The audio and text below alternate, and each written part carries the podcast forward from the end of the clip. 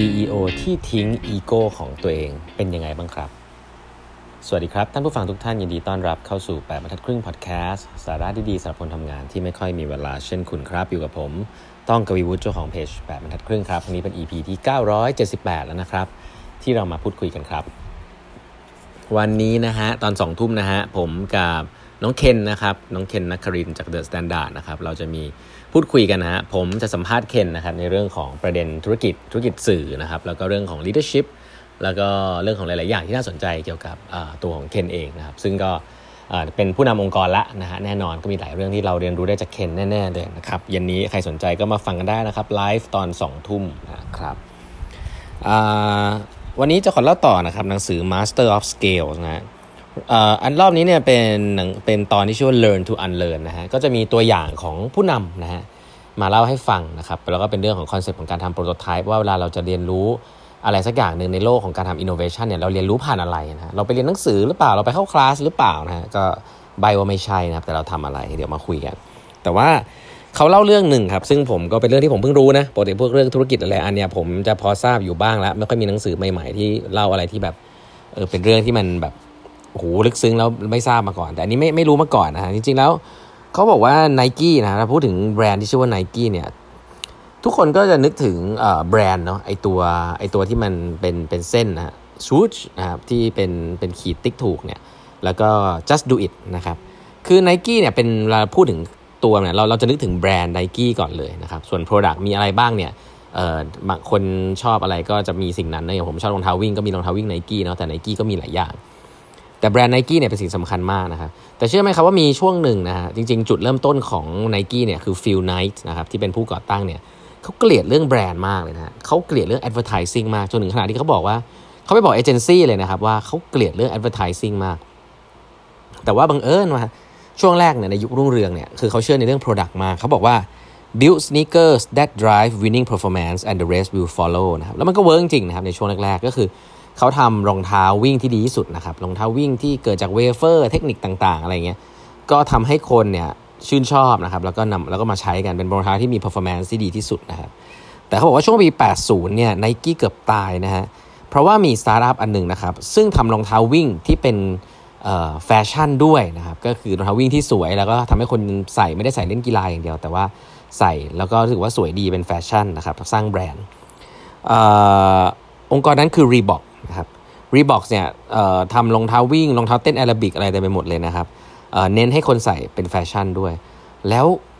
Reebok เนี่ยเกือบทำไนกี้เจ๊งนะไนกี้เนี่ยยอดตกเลยครับ เพราะว่าการว่ารองเท้า performance เนี่ยมันสู้กับรองเท้าที่สร้างแบรนด์ไม่ได้จนกระทั่งนะครับ Phil Knight เนี่ยยอมทิ้งความเชื่อของตัวเองไปในเรื่องของ Product นะให้นึกภาพตัวเองนะนี่คือ Phil Knight นะสร้างบริษัทมา 10 กว่าปีสำเร็จนะครับ แล้วก็จะต้องเปลี่ยนแปลงตัวเองเห็นยอดขายตัวเองตก แล้วต้องเปลี่ยนแปลง เหมือนองค์กรใหญ่ปัจจุบันเลยนะครับของของประเทศไทยที่ว่าเออ คุณต้องเปลี่ยนแปลงตัวเองนะ อันนั้น Phil Knight ก็บอกว่าเขาตัดสินใจว่าเฮ้ยเรื่องแบรนด์เป็นเรื่องสำคัญ แต่เขาไม่รู้จะทำยังไงเขาเดินไปที่เอเจนซี่เจ้าใหญ่เจ้าหนึ่งแล้วก็ไปคุยไปคุยกับกับเจ้าของเอเจนซี่นะครับ แต่ว่าสิ่งแรกที่เขาทำก็คือเขาบอกเอเจนซี่ว่าต้องทำยังไงนะแต่ว่าส่วนตัวเขาเนี่ย I hate advertising คือเขาเกลียดเรื่องนี้มากนะครับ แต่เขาก็ยอมทำนะครับ เพราะว่าทีมงานบอกว่าเฮ้ยสำคัญ สุดท้ายเอเจนซี่เจ้านี้นะครับ ที่ชื่อว่า w a d e n and Kennedy เนี่ยซึ่งก็ดังมากเนี่ยนะครับ ก็คุยกับ f e w Night นะครับดูเรื่อง Product แล้วก็สร้างออกมาเป็นแบรนด์ ที่ชื่อว่า just do it ครับก็คือชื่อแบรนด์อันนี้แหละครับของ Nike นะครับที่มีสโลแกน just do it เนี่ยแหละที่พูดถึงความเป็นไปได้นะครับพูดถึงใครใส่ Nike แล้วก็ต้องมองถึงความเป็นไปได้นะครับลงมือทำแบรนด์นี้มูลค่ามหาศาลครับปัจจุบันนะครับ Nike just do it นะมากกว่าครอบมากกว่า Product ทั้งหมด เพราะฉะนั้น จะแค่จะเล่าให้ฟังว่า Phil Knight เนี่ยก็ผ่านในจุดที่แบบต้องเรียนรู้ว่าต้องเปลี่ยนตัวเองครับจากคนที่เกลียดอชอบรองเท้าวิ่งมากๆนะครับ ต้องมานั่งทำแบรนด์ทำ advertising แต่ก็ยังก็ยังทำนะครับ อีกคนหนึ่งที่น่าสนใจนะครับ ชื่อว่า Barry นะครับ Barry Barry Diller นะครับ Barry Diller เนี่ยจริง ๆ โด่งดังมากนะครับ เพราะว่าเขาเนี่ยทำงานในสถานีโทรทัศน์ที่ชื่อ ABC นะครับในยุคนั้นเนี่ยต้องบอกว่าความการคิดใหม่ทำใหม่สำคัญมากๆนะครับแต่ว่า ก็แน่นอนครับอยู่ในองค์กรขนาดใหญ่เหมือนกัน Barry ก็ไม่ได้ทำอยากจะทำของใหม่นะครับแต่ว่าก็โดนกีดกันนะทุกๆครั้งที่เขาเสนอทำอะไรใหม่เขาโดนกีดกันตลอด เขาบอกในยุคนั้นเนี่ยทีวีนะครับส่วนใหญ่รายการทีวีจะเป็นรายการตลกนะครับหรือว่าเป็นรายการซีรีส์ซึ่งมันไม่ใช่ซีรีส์แบบเป็นละครแบบแบบมีต้นเรื่องมีจบเรื่องนะมันจะเป็นซีรีส์ที่เหมือนกับเป็นชีวิตคน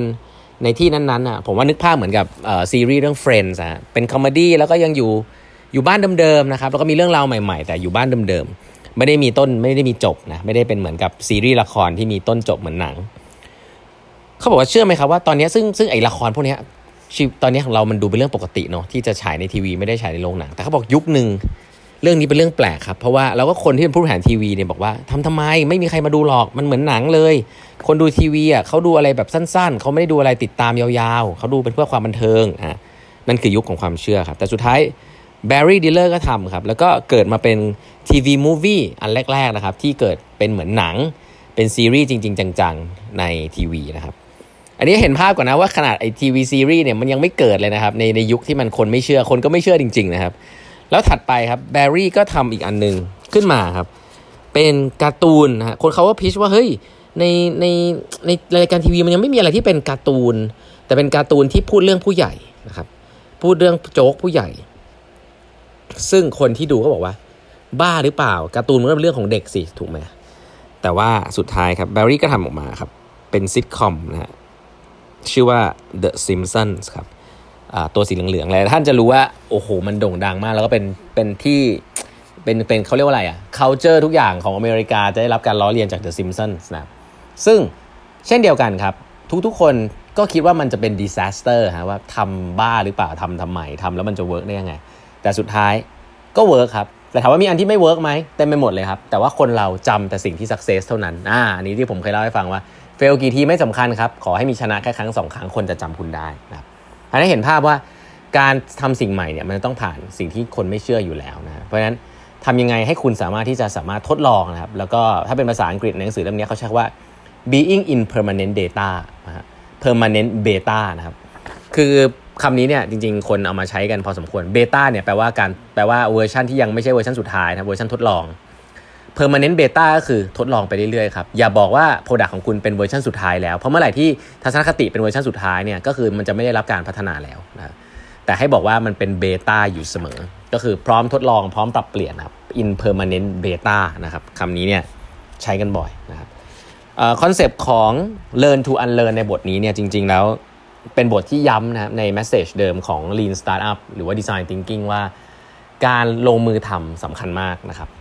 ลงมือการ unlearn ที่ดีที่สุดสำหรับผู้บริหารคนหนึ่งคือการ unlearn ว่าลูกค้าไม่ได้คิดแบบคุณ และการที่ unlearn ที่รู้ลูกค้าไม่ได้คิดแบบคุณเนี่ยคือการทำ prototype ทำ minimum viable product ออกไปทดลองกับตลาดนะครับไม่ใช่เป็นการนั่งพาลูกค้ามานั่งคุยไปเรื่อยๆโฟกัสกลุ่มนะหรือว่าไปจ้างเอเจนซี่ทำพวก user research นะ แต่เป็นการที่คุณลงมือทำจริง ๆ เพราะฉะนั้นคำว่า unlearn ตัวเองเนี่ยพูดแล้วมันคำมันเท่เลยทำยังไง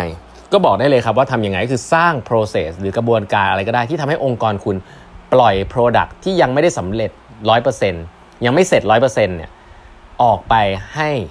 ลูกค้าได้ทดลองใช้ พูดว่าไม่เสร็จอาจจะผิดนะ ใช้คำว่า MVP แล้วกันหลายคนอาจจะเข้าใจคือ Product ที่มีฟีเจอร์น้อยที่สุดแต่เสร็จแล้วแล้วกัน เพื่อออกไป test กับลูกค้าว่าลูกค้าต้องการสิ่งนี้หรือเปล่า แล้วหวังว่าคุณจะ unlearn บางอย่างเกี่ยวกับสิ่งที่ลูกค้า feedback กลับมานะเพราะว่าการคุณ launch product เนี่ยไม่ได้กะจะ success นะในตอนแรกคุณ launch product เพื่อได้ feedback และได้ Data Point นะครับเพราะฉะนั้นแล้ว context ของการ test สำคัญมากนะครับความกล้าในการ test assumption ที่คุณตั้งไว้สำคัญมากนะว่าคุณอยากจะเรียนรู้เรื่องอะไร แล้วก็สร้าง prototype เพื่อจะ test สิ่งเหล่านั้น เพราะการ learn to unlearn เนี่ย ถ้าให้บอก action จริง ๆ ว่าสำคัญแล้วก็ทำยังไงเนี่ยก็บอกได้เลยครับว่ามันคือการทดสอบ Product ของคุณอยู่ตลอดเวลาครับเขาเรียกว่า in permanent beta นะครับไม่ได้เกิดจากการมานั่งประชุมถาม expert ถามหัวหน้าถามอะไรในองค์กรนะฮะเกิดจากการ launch product ออกสู่ตลาดจริง ๆ นะครับ แล้วก็ get feedback วันนี้เวลาหมดแล้วนะฮะ ฝากกด subscribe แปดบรรทัดครึ่ง podcast ด้วยนะครับ พบกันใหม่พรุ่งนี้ครับ สวัสดีครับ